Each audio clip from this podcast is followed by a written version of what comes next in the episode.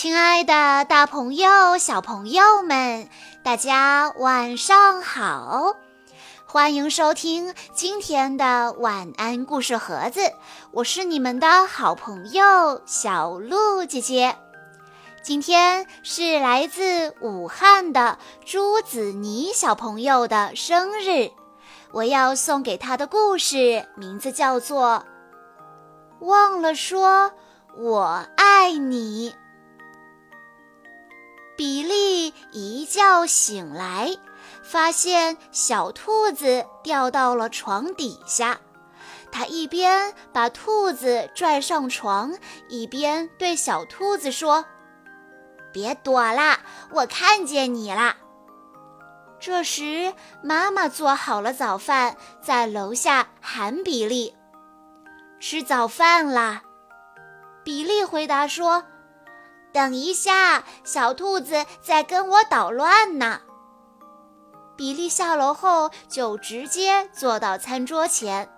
妈妈看到比利后说：“过来，比利，先洗洗你的小脏爪子。”比利一边用自己的小餐勺喂小兔子吃早餐，一边说：“等一下，我的小兔子不肯吃鸡蛋。”早餐后，比利带着小兔子去上楼换衣服。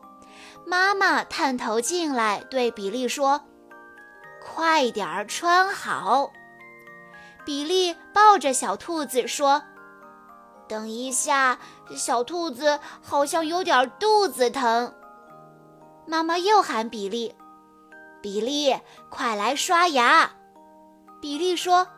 等一下，小兔子的扣子系错了。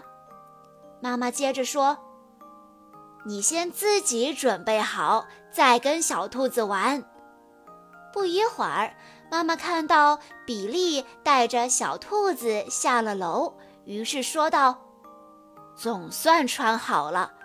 哎，我把你的靴子搁哪儿去了？”比利笑着说。哦，在我脚上穿着呢。妈妈也笑了起来，说：“哦，对，来穿上外套，我们得赶紧走，要不然就迟到了。”但比利却一边转身冲上楼，一边喊：“等一下，小兔子还没跟别的伙伴们说再见呢。”在去幼儿园的路上，天空下起了雨。比利把午餐盒和小兔子顶在头上走，妈妈提醒他说：“小心啊！”比利说道：“我很小心啊，就是小兔子不肯好好坐着。”突然，午餐盒掉在地上摔开了，妈妈一边整理餐盒，一边生气地说：“比利，这下真的要迟到了。”把小兔子给我，赶紧走！但他们已经太迟了。妈妈顾不上被风吹翻的雨伞，拉着比利的手向幼儿园跑去。布朗老师站在门口，对跑来的比利母子说：“啊，你们可算来了，我们正担心呢。”妈妈上气不接下气地说。我得赶紧走了，上班已经迟到了。再见了，比利。然后妈妈就匆匆忙忙地走了。布朗老师看到比利脱下外套，有点难过，于是就问比利：“怎么了，比利？怎么不高兴啊？”比利回答说：“妈妈没有说我爱你，她每次都会说我爱你的。”布朗老师安慰他说：“妈妈走的有点急，你的小兔子呢？和它玩一会儿吧，这样就不会难过了。”可是他们翻遍了比利的口袋，还有午餐盒，就是找不到小兔子。布朗老师说：“我想你一定是把小兔子落在家里了。”比利哭了起来。他一边回想来的路上发生的事情，一边对布朗老师说：“没有，我带着他的午餐盒掉在地上了。我们跑啊跑啊跑啊跑啊，现在小兔子不见了，我要妈妈。正说着的时候，门开了，是妈妈回来了。妈妈一边把小兔子递给比利，一边说：“哦，宝贝，实在对不起，我忘了把小兔子给你，还有，我忘了说我爱你。”比利爬到妈妈的怀里，妈妈轻轻地给他擦干眼泪，他抱着妈妈说：“我也爱你，妈妈。”之后，他们紧紧地、紧紧地拥抱在一起。当妈妈匆匆赶去上班之后，比利的情绪一落千丈。他感觉被妈妈冷落了，而且失去了最大的安慰——小兔子。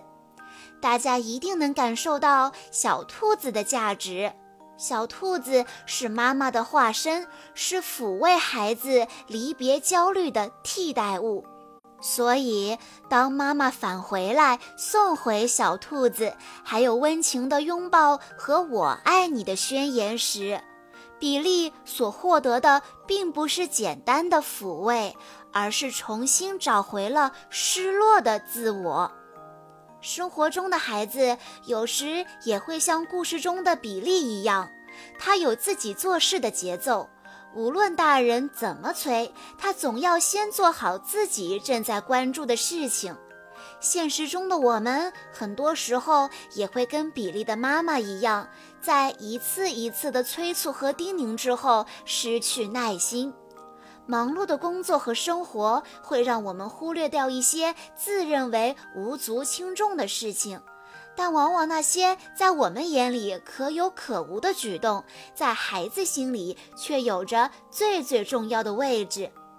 故事中的妈妈知道小兔子对比利有多重要，所以她返回幼儿园为比利送来了兔子，母子彼此相拥，说。我爱你，这最最幸福的一刻从此就被定格了。也许偶尔放慢生活的脚步，多给孩子一些陪伴的时光，感受最亲密的拥抱，才是孩子最最想要的爱吧。小朋友们，在听完了故事之后，你能告诉小鹿姐姐，你的爸爸妈妈送你上学的时候？会跟你说什么呢？欢迎你在下方的评论区留言告诉小鹿姐姐。以上就是今天的全部故事内容了。在故事的最后，朱子妮小朋友的爸爸妈妈想对他说：“亲爱的朱子妮铃铛宝贝，今天是你的五岁生日。”最爱你的爸爸妈妈，希望你今后每一天都能像小猪佩奇一样开心快乐，身体棒棒的；像巴克队长一样充满智慧，像恐龙战士星野一样勇敢向前。你的爸爸妈妈永远是你最好的伙伴。小鹿姐姐在这里也要祝朱子妮小朋友生日快乐。好啦，今天的故事到这里就结束了，感谢大家的收听。更多好听的故事，欢迎大家关注微信公众账号“晚安故事盒子”，也欢迎家长朋友们添加小鹿姐姐的个人微信：三幺五二三二六六一二。我们下一期再见喽！